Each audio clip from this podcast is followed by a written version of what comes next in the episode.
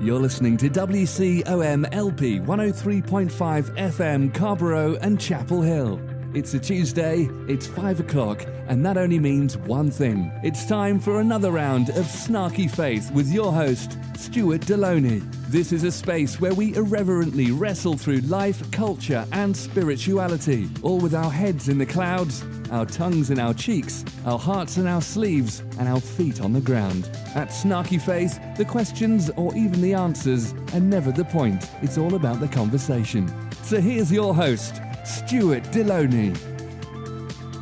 Good afternoon and welcome to another round of Snarky Faith Radio. I'm your host, Stuart Delony. And because my trusty co host Ben is out on pre paternity leave, you've just got me again this week. Well, I guess you have me in the head cold that is probably raping my vocal cords right now, but it's me nonetheless. And so I want to give you a rundown of what we're going to be talking about today. So, first of all, we started an interview with the author from Unchurching last week, and that'll be the first thing we do is get to the second part of that interview. And then after that, I want to have a little heart to heart about our dear America. So here we go to the rest of the Unchurching interview. And I think you're right. And especially even talking about the children of Israel wandering around the desert, there was, you know, there was a group of them that had to die off, you know, before you were even able to enter the promised land. And so I think that even like how you're speaking to it, I think there's part of ourself that has to die off. Yes. Um, in that we have to kind of be able to let go of certain things that, you know, and, and any time that we go through a process, if having things die off, it's not fun. Um, but you know, but the other side of it, you know, there's there's a lot more freedom to it, and and I think, and I want you to speak into this thought too, because we're talking about the structures of the institutional church, and you know, I think one of the issues that this isn't even really about their structure, but I think if we talk about how we sell Jesus to people in the institutional church, that it's simply you just pray a prayer, and boom, Jesus is in your life, and everything will will be better uh, which when you look at scripture, it's quite the contrary. Uh, when we're talking about what it meant to follow after Jesus. And so I think for a long time, what we've done is we've made a soft sell of Christianity and we've kind of sold people a raw bill of goods um, of what really the Christian life looks like. And um, I don't know, I because I, I, think it requires so much of us, and the, the, way that oftentimes in the institutional church that we talk about it, we're making it seem like it's just a small thing. It's an easy thing. It's something that just benefits us, like uh, whitening in our toothpaste. You know what I mean? yeah. Well, and the perfect example of what you're talking about, you can see it in Jesus's own ministry. He reached a place where he was a rock star. Um, he had uh, a following that would make a lot of megachurch pastors jealous. You know, we know he had thousands and thousands of people following him when he when he fed the multitudes. You know, it talks about feeding five thousand, but very often the way they did that head count is they were counting the men because it was mm-hmm. a very mm-hmm. patriarchal society. So, you know, it could be five thousand plus women plus children. So we're talking thousands and thousands potentially, and that's that's a that's a, a stadium sized church if it mm-hmm. if it were a church but you know I, I don't think it was a church. Um i do believe and, they had fog machines and yeah, laser light shows. laser lights. Yeah. Yeah. And so what's amazing is jesus performs this miracle and he feeds everybody. And when they see that they go oh my gosh this is it um, and you can hear it in the the dialogue that follows because they engage him in this dialogue talking about well you know moses fed the israelites in the desert for 40 years. Um, hint hint. And i think mm-hmm. what they were saying is let's just do this it's kind of like when peter saw jesus transfigured on the mountaintop and said hey let's just stay here let's build 3 mm-hmm. three houses and let's just camp here I think they were saying something similar like, let's keep doing this. You keep teaching us and feeding us, and we'll just quit our jobs and follow you around and listen to you teach. well, who wouldn't buy into that? Like, yeah. that's that's incredible. Like, that would be a, a, a really sweet way to spend your time. Well, Jesus being who he is, said, Hey, I got a different deal for you. How about this? Unless you eat my flesh and drink my blood, you don't have any part of me. He's like, You want something to eat? I'll give you something to eat. And here's the thing we have the benefit of hindsight. We understand that he's speaking metaphorically, we understand that he's foreshadowing his sacrifice. But that having that context actually works against us when we read this story because they had none of that. And you can see it in their response. They said, What? Mhm. Some people just went, Well, that's silly. And they said things like, Well, how is this man going to give us his flesh to eat? Like, that's, you know, logistically, that's stupid. Um, others went for the spiritual implication. Like, hey, we know that God called us away from all those pagan nations who do human sacrifice and drink blood, and they got incensed. They called Jesus a blasphemer, and you know they got furious. Like, like we know better. Bottom line is nobody heard that the way that he meant it, and he did that on purpose. Mhm. He did it on purpose because if they were really interested in him, then the fact that they didn't understand what he was saying, I'm not saying it wouldn't be an issue, but it wouldn't be a deal breaker. And so you see thousands of people walk away from him, and then he turns to the disciples. He doesn't explain himself, he just puts them on the spot and he says, So what about you? Peter says one of the most honest things in all of Scripture. He says, This is a hard teaching. Mhm. Who can understand it? So Peter is saying, What you just said offends everything I've ever been taught. Nonetheless, you have the words of life, and so we're going to follow you. Mhm. How phenomenal was that for them when they finally reached that upper room?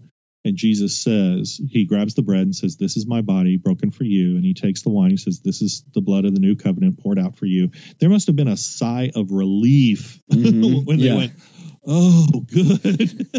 I had no idea what was on the menu tonight. Um, you know, that's that's when I'm sure they got part of the revelation of what he had been talking about. Anyway, that was the long way of me saying, can you imagine doing anything that controversial or hmm. provocative with your megachurch congregation that is paying the bills for the building and the lights, the utilities, the, the pastoral staff, and so on? We don't have the freedom to imitate Jesus in this church model. We could never do anything that would really shake people to the core like that uh, because the bank would come after us uh, because we're still beholden to them to pay off that building.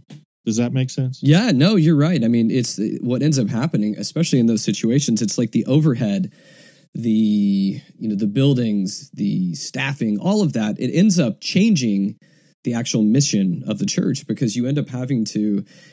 Well, I mean, it it, it becomes a huge weight on you. It becomes something that you end up chasing after. We have to maintain this. We have to grow this. And even like you'd even said earlier, which I thought I thought was a it was a great idea that I was kind of connecting a few bits of what you were saying. You know, even when you begin to look at the smaller church, because we were equating smaller church to uh, a more intimate environment. But for us to be successful, we have to grow it.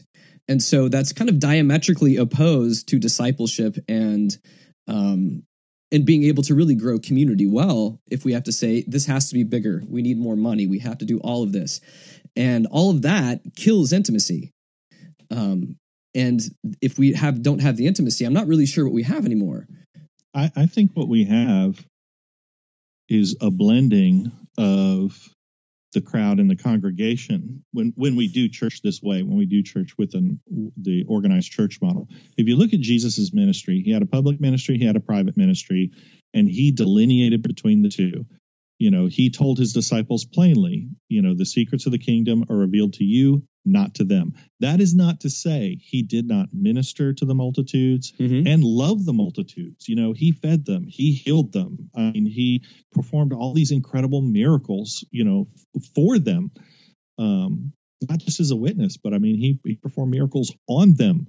Um, incredible things that he did. However, he never ever mixed up uh, who was part of the crowd, and who was part of the congregation. You know, there's a verse that talks about he didn't need the testimony of any man because he knew what was in the heart of men.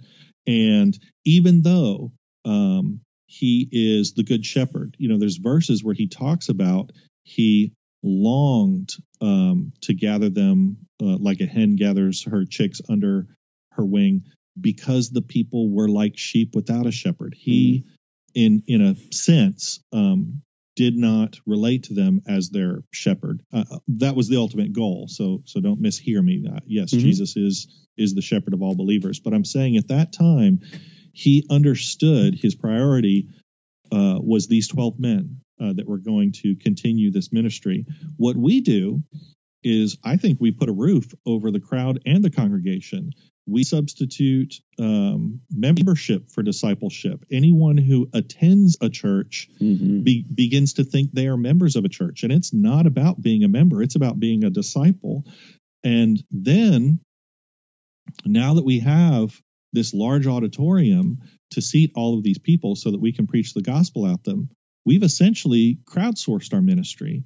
You know, we we need the crowd um, to continue to attend our services so that they can pay for the building Mhm. and it's very very hard to crowdsource without lapsing into crowd pleasing Mm-hmm. Yeah.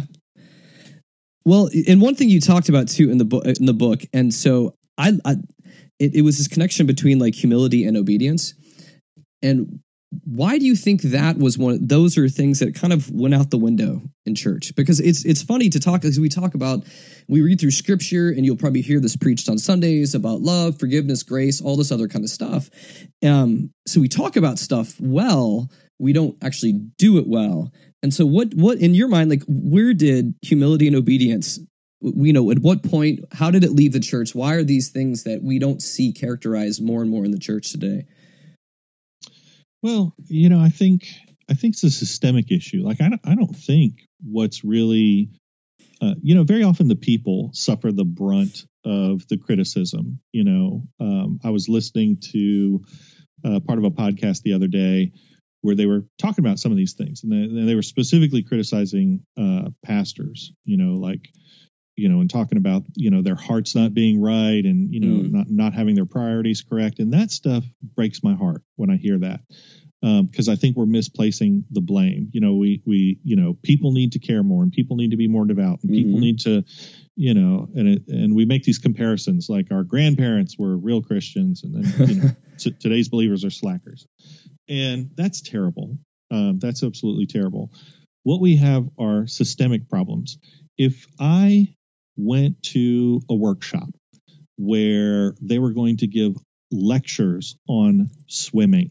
Let, let's say I don't know how to swim, and I attend weekly lectures on swimming, Hmm. and then take that information that makes perfect sense intellectually and go jump in a lake. I'm going to drown. Mm-hmm. Uh, and what we've done is we have um, made this church model where it is all about disseminating information instead of being a true uh, spiritual community, a daily community, not a, not a weekly support group. We don't have a genuine spiritual community that's all, all about formation. You know, you you don't produce um, um, these mature Christian believers by just giving them information. Um, you know, you have to walk with one another day to day because it's Mhm. it's really the in the moment stuff where the dots get connected. You know, hearing a story or hearing a sermon where somebody says, you know, here's these three principles for how to handle conflict. Well, that's great and it makes sense. But in the moment, in the heat of conflict, do you go, oh, let me, Step let me one. Step Yeah. one, yeah, you, you don't do that. So what happens is somebody with you who's also heard that message and trying to live, you know, those principles can either call you on it in the moment or call you afterward and go, hey, so how do you think you did? Uh, when you look at when you think about uh, what we agreed to, like like how well did you do, and that's where the transformation starts to take Hmm. place.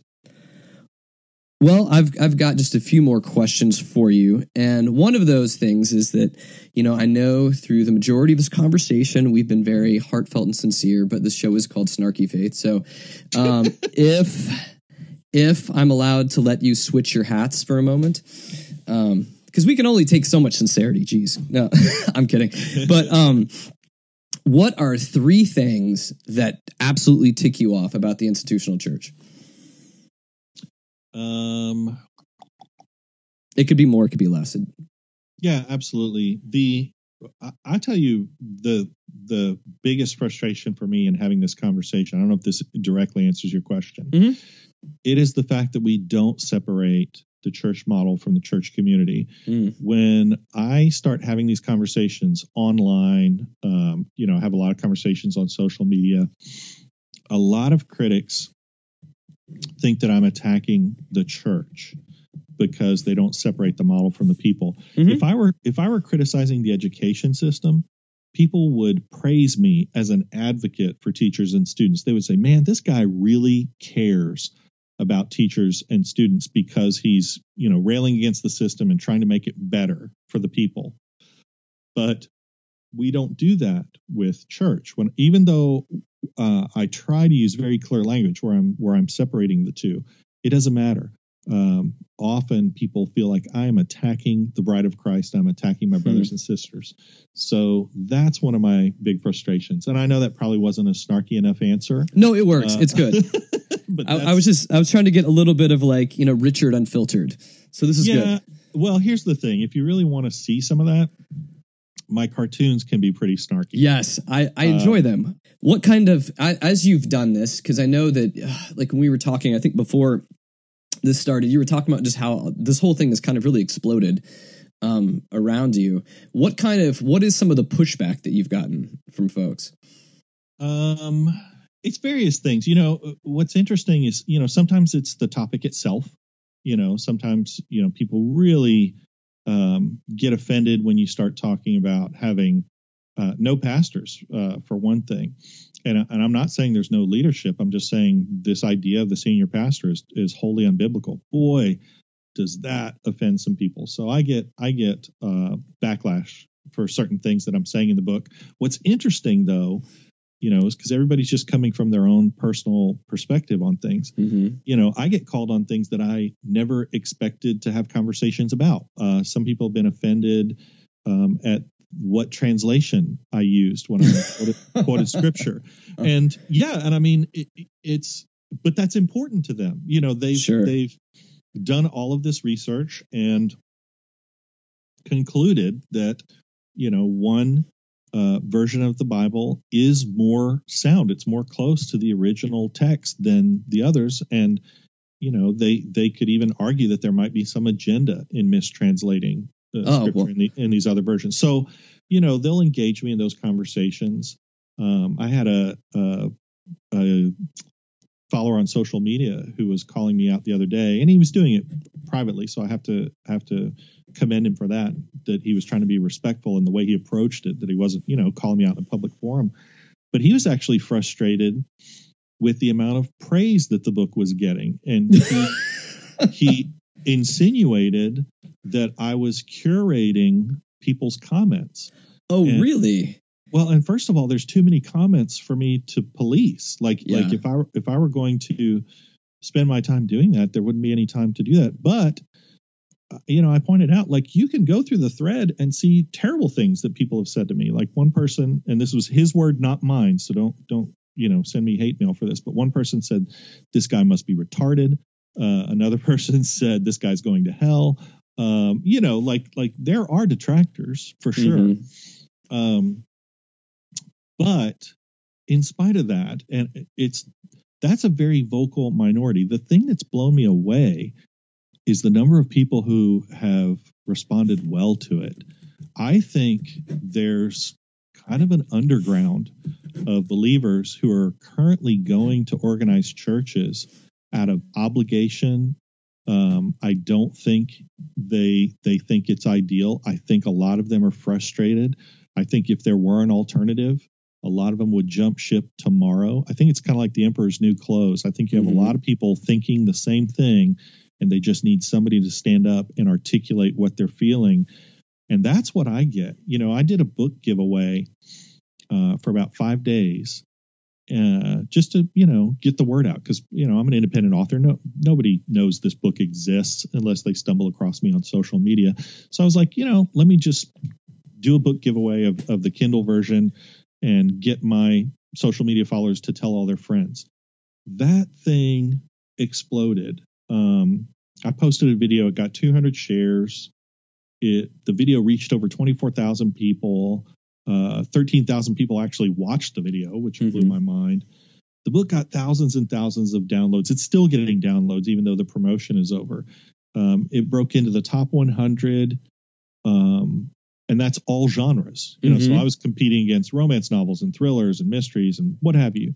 Um, it was the top 10 in religion and spirituality. It was number one in its subcategory, which is uh, church ministry and leadership. And I'm not saying all this to point back to me, and I hope it doesn't sound like this. What I'm pointing to when I say all this is the amount of people who are hungry Mhm. to be validated in their frustrations um, about the organized church.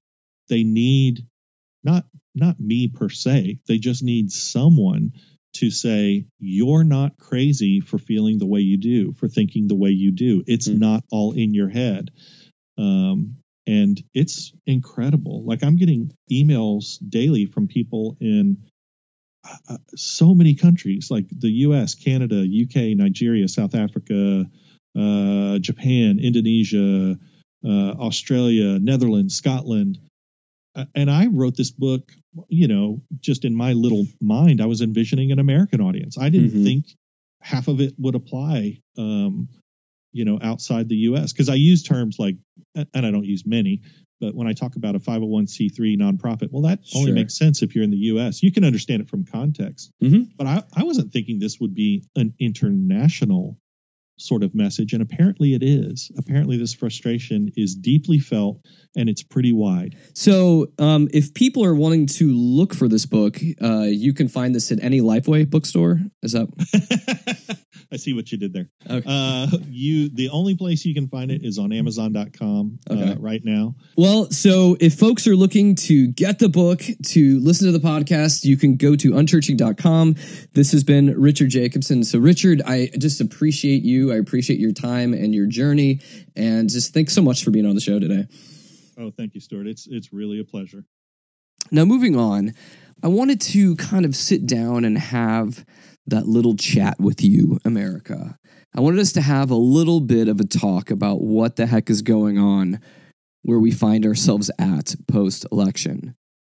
And I'll start off by telling a story of something that happened to me over the weekend. So I'm chaperoning my daughter's trip, which is also probably the reason I have a cold right now. Getting six hours of sleep collectively over the weekend doesn't do a great thing for your immune system.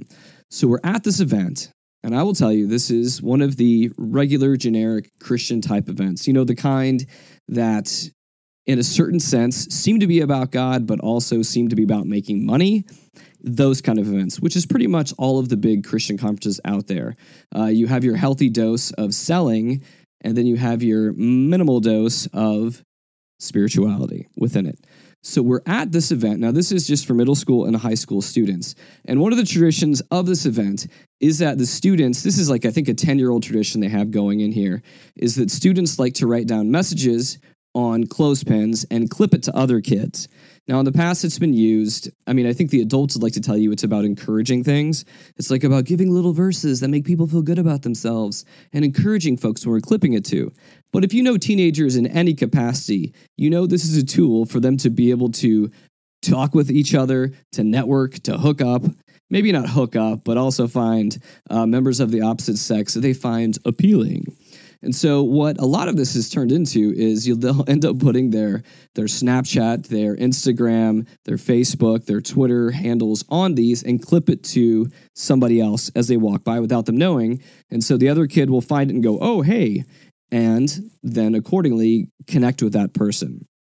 The first part of my weekend really was surmised by that. But what had happened at this event, which is done by a major denomination, was that a group of Latino students got clipped to them several clothespins that said, We love Trump and build a wall. Now, I will move forward talking to you in a manner telling you this is, and I'm going to kind of deconstruct this. This is kind of what we would call the anatomy of a cluster, beep, a cluster, fill in the blank. You know what I'm saying. I can't say it on the radio, but you fill in the blank for yourself.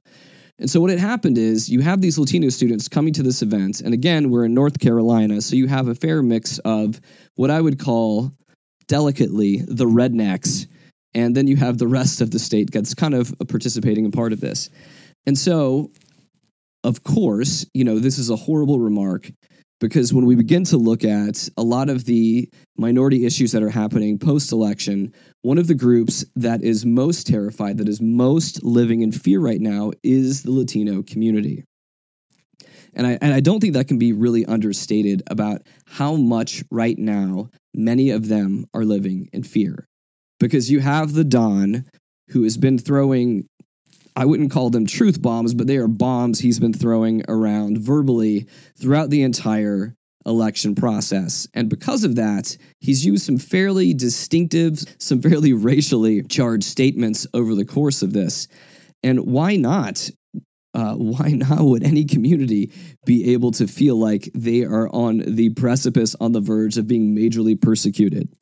So again, let's just feed that into being the baseline of what is happening. That that's kind of what's happening under the currents uh, of the system. And so, after this event happened, the organizers of this decided to get up in front in a very again totalitarian state uh, and tell the kids that even though this has been a long tradition that we are shutting this down and as one of my students put it, they told us that uh, this was simply, we were going to enter into a covenant to shut this down. And the student asked me, uh, she said, Isn't a covenant something that all parties have to agree on?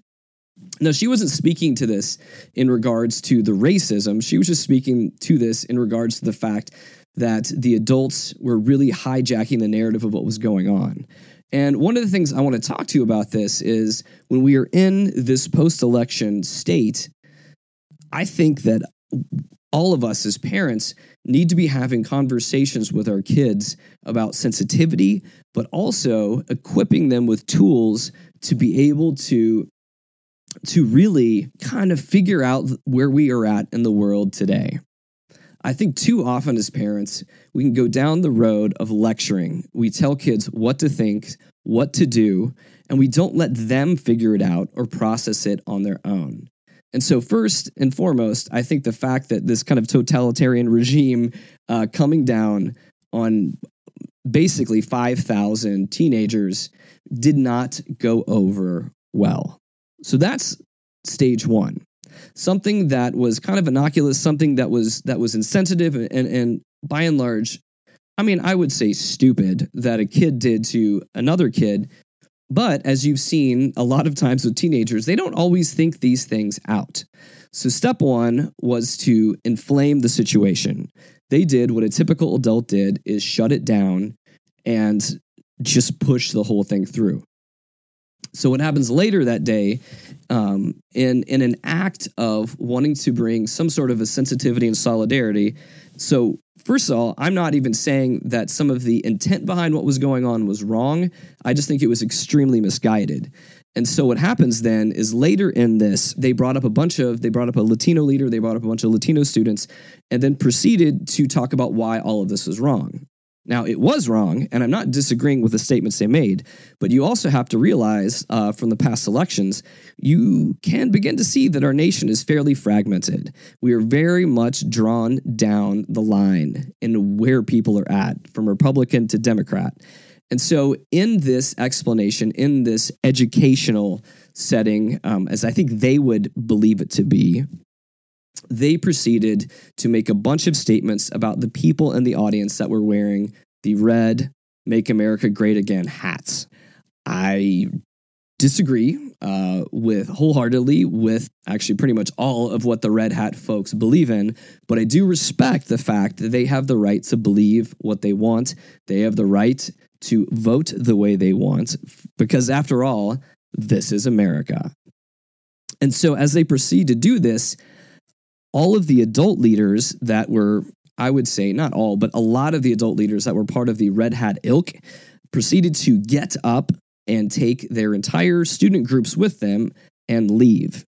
And see, this is the point in the situation. I would assume the folks that were organizing this um, had the great idea because if there's a fire going on, we want to put it out. Except, really, what began to happen in this, uh, they were trying to put a fire out with kerosene, and it only made it worse. And so then you have this scene where you have probably, I would say, close to, I don't know, a fifth uh, of the groups in this area are marching out. And then they thought it was a good idea to just move on, like nothing was wrong. You see, this is the problem that we are facing in Christianity in America today is the fact that that we're so consumed in many ways with doing business as usual that we want to grab onto social justice issues, but we don't want to give them really the space to breathe. We don't want to give them the space uh, where we can wrestle and we can dialogue them out. This was a gargantuan, this was a huge missed opportunity. And so, in my opinion, if we have this issue, which again, I agree that there was an issue here, I think it was a small one that was done by a bunch of dumb, idiotic students. But then what we did is that we went and engaged the adults in the crowd, and the adults in the crowd seemed to take over the situation. If we want to say that we are the church, that we are the Christian family, we should be able to have a family talk in the midst of all of this. And this was not a family talk. And after you've gone and offended a great number of people in there, you don't go back to saying, all right, now that we've said that, let's just go ahead and worship together. We are absolutely missing the point in this. And I think one of the great sins of the church today is the fact that we are not willing to put in the hard work to be able to wrestle through these social issues. I mean, this one had to do with a minority group, um, the Latinos uh, in this space, but it could have very well been the LGBTQ crowd. It could have well been everything else. And the thing would have panned out in the exact same way. Like I'd said earlier, I think one problem that we do, especially when we look at our own children, is that we don't allow them the space to process and to wrestle through. And when we don't do that, oftentimes what will happen is the students will begin to parrot what the parents believe. They'll do it in a way that's almost like when people decide to get all of their news and information through social media channels. You're, you're getting all of your information through biased media. And then you make a very thin opinion, but you move on it like it's a very uh, weighty opinion that you have taken the time to wrestle out. And they did not do that there. And I think they missed a gargantuan opportunity. And I will tell you, uh, in doing that, they are going to be dealing with a headache from many, many churches for weeks and months to come. You see, America, we have to learn to be able to wrestle well with one another. Now, so many people have been caught up post election with being upset about so many things. And we've seen this. We've seen this. You know, I brought up the situation of what's going on here uh, at a church conference, but we're seeing this happen in similar ways all over the country. There are protests, there are fighting, there is blaming, there is plenty of blaming. And that's the other thing that has been begun to bother me in this season is that we are, are as a culture looking to point the finger to blame everybody about why the situation got here. I mean, there are some of us out there that really wanted a Trump presidency, but there are many, many of us that did not want this. There are many of us that want to continue to fight that now. And I will go back to saying this, and I posted something on our website last week about why we should vote, but it bears repeating again. I believe that voting is the absolute minimum that we are called to do. I believe that it requires very little of us. But even though it requires very little of us, we still need to go out and do it. But what do we do now that the voting booths are closed? What do we do now that some of us may have a sour, foul taste in our mouth for what the results gave us? Well, if you were upset about this, to go out and protest and to yell and to scream don't really do anything. Now, I know we feel disaffected. I know that we are upset about what shook out. But I think we have to pause and we have to take a moment and begin to reflect on what brought us here. I think we need to begin to reflect on what actions we need to do moving forward. Because I feel like this ends up being like any sporting event that you watch. You know, if your team is winning and there's bad calls in the game, you rarely actually complain or bitch or moan about it. But when your team loses and there are bad calls in the game, that's all that you'll hear about. The refs botched this one up. The refs stole this game. But the funny thing is, and, and I, I've got kids that are fantasy football little geniuses and they love watching football. And I've heard this over and over again. Oh my gosh, this game was botched by the refs because of this one play or these two plays here. But the thing that we have to remember in sports, and I also believe that it will actually it fits in politics too. The game is never lost on a play. The game is never lost on a few plays. Because when you look at this, if I'm going to use a football metaphor here, there's four quarters to play in a game. And if your team is down at the end of the game and something doesn't go your way, guess what? They had three other quarters to score and get ahead. And I think the same can be said with this election. Now, if you're out there and you're upset that Hillary didn't win, stop blaming the media, stop blaming other people. Because I think a lot of this rests on the shoulders of the person that didn't win. I think this rests a lot on the fact that uh, in a lot of stuff I've been reading, the entire middle of the country was ignored by the Democratic Party. And when you ignore large swaths of our population, it is going to come back and bite you. And we are in a position right now where our country is deeply divided, and we need to move towards healing. We need to move towards reconciliation. We need to move towards a place where we can actually move on and not continue to increase the void, increase doing damage between us and our neighbors uh, in this country. I think we need to get back to the posture of listening. Because when we look over the course of the entire election, it was so divisive, it was so polarizing. And the candidates, by and large, did little to offer us a viable role, a viable step towards change. What happened towards the end of it, it was simply just people attacking people. And what are we left with? We're left with the fact that Hillary and Trump, I believe, made the fracture between uh, folks in the United States deeper and uglier and dirtier. And much like I'd mentioned earlier about teenagers parrot, parroting their parents, I feel like a lot of us in different parties are parroting the folks that we were following. For us to move forward, for us to heal, for us to see positive change, I think we need to learn to listen well. I think we need to learn to engage in dialogue with one another. I think we need to learn to respect people that don't believe the same way we do.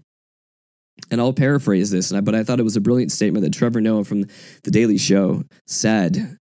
And he said something along the lines of when we're protesting, we have to become very careful that the anger and the hate that we are protesting against doesn't become an anger and hate in us. And I'm seeing that. If the election would have gone the other way, I believe we would have been seeing protests and people burning stuff and craziness we were stuck in the middle of a no win situation. And I believe we as Americans let it happen. And now I'm not talking about how we let this happen in the voting booth. I think that it's about how we let this happen by becoming part of the system. We engaged in divisive talk. We engaged in finger pointing. We engaged in name calling. We engaged in so many things that turned us ugly. We engaged in so many things that caused a deep rift and a deep divide. So many of us now have become so paranoid about the other. We become obsessed with demonizing folks that aren't like us. And if we want to become a great nation again, we need to find ways to heal the divide. We need to find ways to be able to listen and to collaborate and to cooperate and to have a dialogue between each other. And that's what I'm simply just saying about politics. Now, if I want to turn this and begin to talk about the way the church is handling things, I will. Um, I had some conversation with clergy um, before and after the election. And one of the questions that kept coming up is what do we do with our congregations now? Because people look like they've either won the lottery or they've gotten the wind knocked out of them. And in me speaking to the church, if me speaking towards what the church should aspire to be, I would say simply this. If you would say that you are a follower of Christ, someone that is trying to walk out the ways, the teachings, the principles of a peaceful, nonviolent Jesus, we need to be throwing cold water on the faces of our congregation.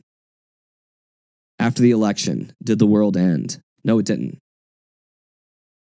Now, are many of us mad about how it shook out? Sure. Are many of us turning to throwing tantrums and being nasty and ugly? Sure. But if we proclaim to be people that want to be following the mold of a peaceful, nonviolent Jesus, we have to begin to realize that all of this stuff, that all of this that we have so wrapped ourselves up in, is actually antithetical to the gospel. When I begin to see people acting like somebody ran over their puppy post election, what I begin to ask myself is simply this Have we, as Christians in America, have we become more comfortable putting our faith in the electoral process because we see change happen through that? Have we done that more so than putting our faith in the God that we believe in? Let that sink in for a moment.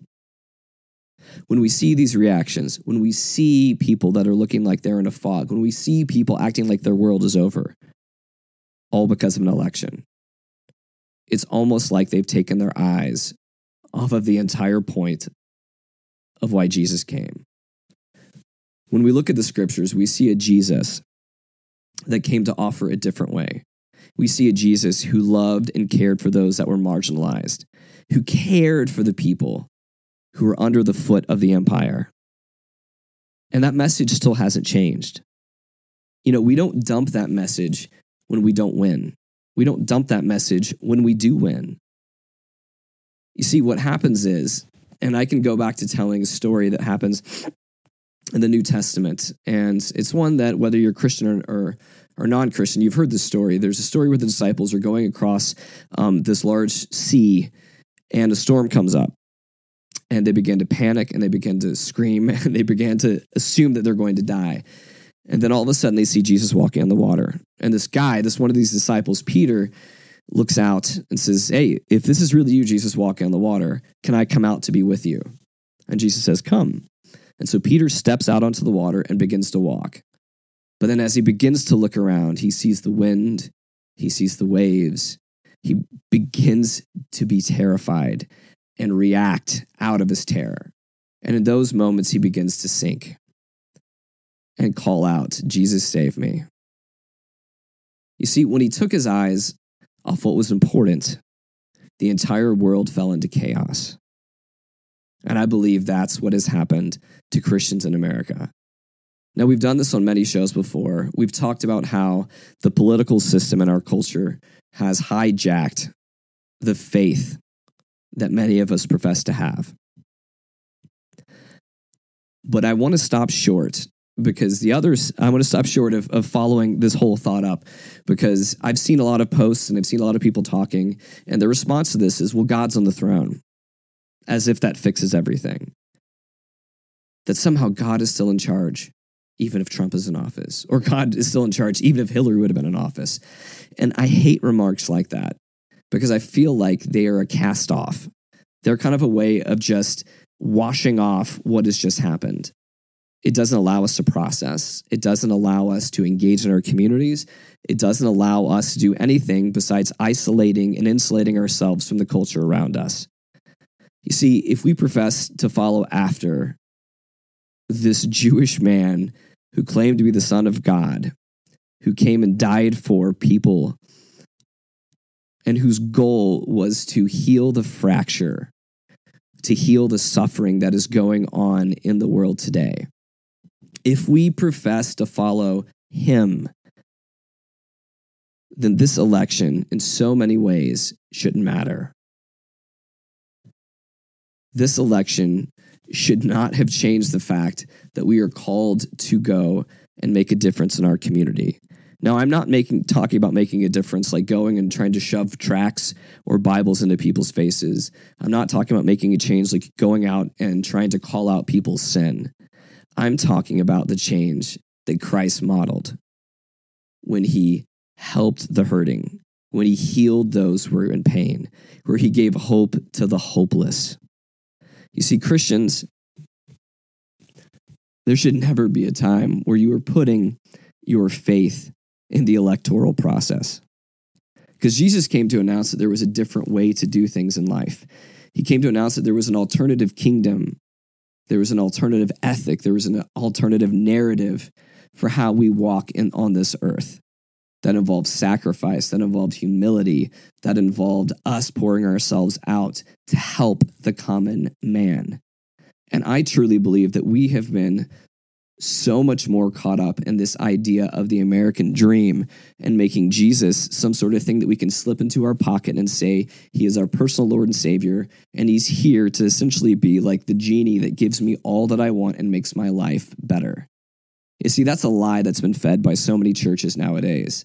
In all actuality, the call to follow Jesus is a hard one. It's one where we are called to give all that we have. It could end up in death, but really, what it is, it really calls us to crucify our pride, crucify our self interest, crucify all of those things that make me point the finger at somebody else and say, I am right and you are wrong. I am better and you are worse. Because we have fallen into this whole narrative of tribalism where we go to our churches on a Sunday morning and we point fingers at those who are not like us. We point fingers at those who do stuff different than us. And the easy way to think about this is, in, in many ways, is that, that Christians like to point out the flaws and the sins of those that are outside the church. But actually, they do that. But on a different level, they do that in and amongst other Christians. They have become fabulous at eating their own. And the only thing that we are really called to eat uh, in Christianity uh, comes at the Eucharist table, where we are called to eat the bread and drink the wine and recognize that we need to be reconciled with God and our fellow man. So, when we are in this place, we are in this season where everything seems and feels like chaos. That still does not halt the call and the drive that we have to make the world better. We have titles like Make America Great Again. Uh, and when we hear that, it's usually fueled by self interest. Build myself up while I tear others down. But that is not the call of Jesus. We are called to make the world great again by pouring ourselves out, by helping those who are in need, by making a real and tangible difference. And when I say real and tangible, I mean something that makes an honest difference in your community. That doesn't mean you're learning Bible verses or spouting them out to other people. That doesn't mean you're spending so many hours in Bible study, poring over facts and memorizing things. No, it means getting off your butt, getting out of the sanctuaries that you're in, and going and investing your lives in other people, other people that are not like you.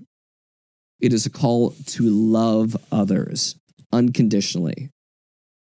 When Jesus calls us to love our neighbor, in the scripture, what that means is not an actual neighbor, but it is anybody who is not us.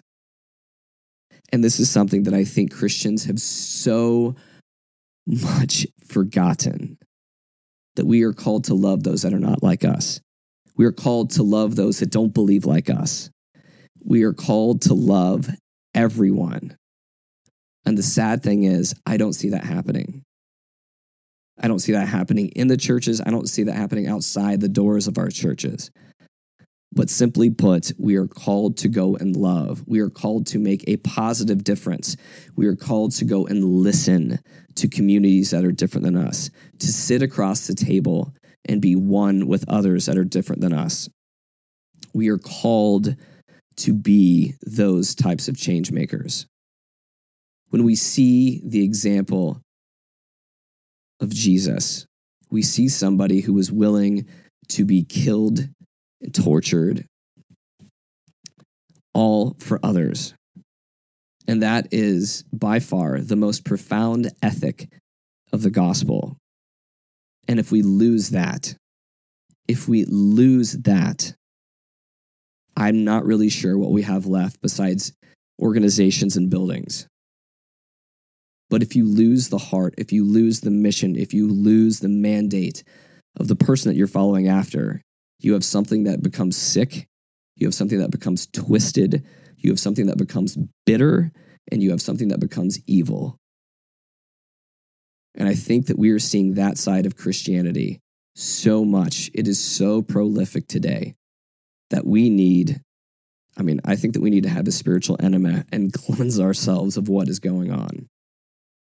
When I look back to that conference that I went at, I just saw so many missed opportunities missed opportunities to let groups of marginalized people know that they are loved and that they are cherished and that they are lifted up.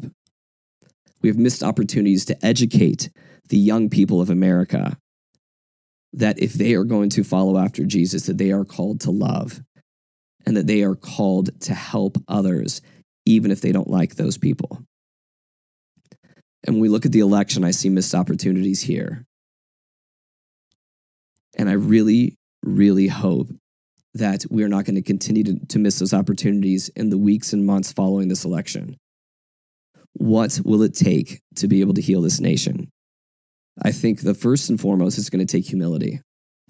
I think we're going to have to swallow a lot of pride and enter into spaces that make us feel uncomfortable and unfamiliar. I think we're going to have to swallow pride and openly listen to other people. I think we're going to have to swallow pride and allow our preconceived notions to be challenged. I believe we are going to have to swallow our pride and begin to listen to others who tell us what the next steps for us should be. Because when we decide to descend into communities other than ours, the worst thing we can do is step into that place and already have the answers for how to fix these people. No, we have to step into a place where we humble ourselves, where we pour out ourselves, and we're able to see the humanity in each face that is different than ours. Because if we come to a point where we are able, where we are un- unable to see the humanity in the other, we are in a very sad state. If you are a Democrat, and you are not able to see the humanity in a Republican, something is wrong. If you're a Republican and are unable to see the humanity in a Democrat, something is wrong. And this problem will never be solved. But we need to be able to create spaces for us, for all of us, to be able to collectively come to a table, to be able to have dialogue, to be able to have discussion, to find a common ground, to find a commonality between us because if we believe that we were created in the image of God, that person that is different than you is still created in the image of God, and you have no right to reject them. Because I believe, first and foremost, that I think that Christians have, have come to a place where we would rather grab onto certainty than actually believe that God moves in the world today, than actually believe that God can use us to heal the world today. And if we are truly at that state where we cannot see the creator and the other person, all hope is lost. And I will leave you with that thought. If we want difference to happen, if we want change to happen, if we want to heal this rift that has happened in our country, we have to be willing to do the hard work, the messy work, the work that is not instantaneous, we have to learn how to invest our lives into the lives of other people. And that's all I have for us today. We'll be back again next week with more Snarky Faith. I really appreciate you listening. I really appreciate you coming with us along the journey. And just a reminder as I end this broadcast that you can always catch us on podcasts at www.snarkyfaith.com. You can also dialogue with us on Facebook and Twitter. Hop on iTunes, give us a good review. We love you guys. If you have any questions, hop on our website and send them over to us. We love them. My hope is that my voice will be fully back for you next week. That's all I got, and I am out of here. WCOM is listener supported community radio, and Snarky Faith is only possible through our sponsors. Aqueduct Conference Centre was established in 1978 as a peaceful destination for small group meetings, special events, conferences, retreats, and weddings. For more information, go to www.aqueductcc.com. We are also sponsored by Lumen. Lumen, a spiritual community of seekers, sojourners, question askers, doubters, and skeptics, is a collective of fellow travelers that embrace the truth that all life is sacred, hope is real, and tomorrow can be better than today. All are welcome. You can find more information at www.lumencommunities.com.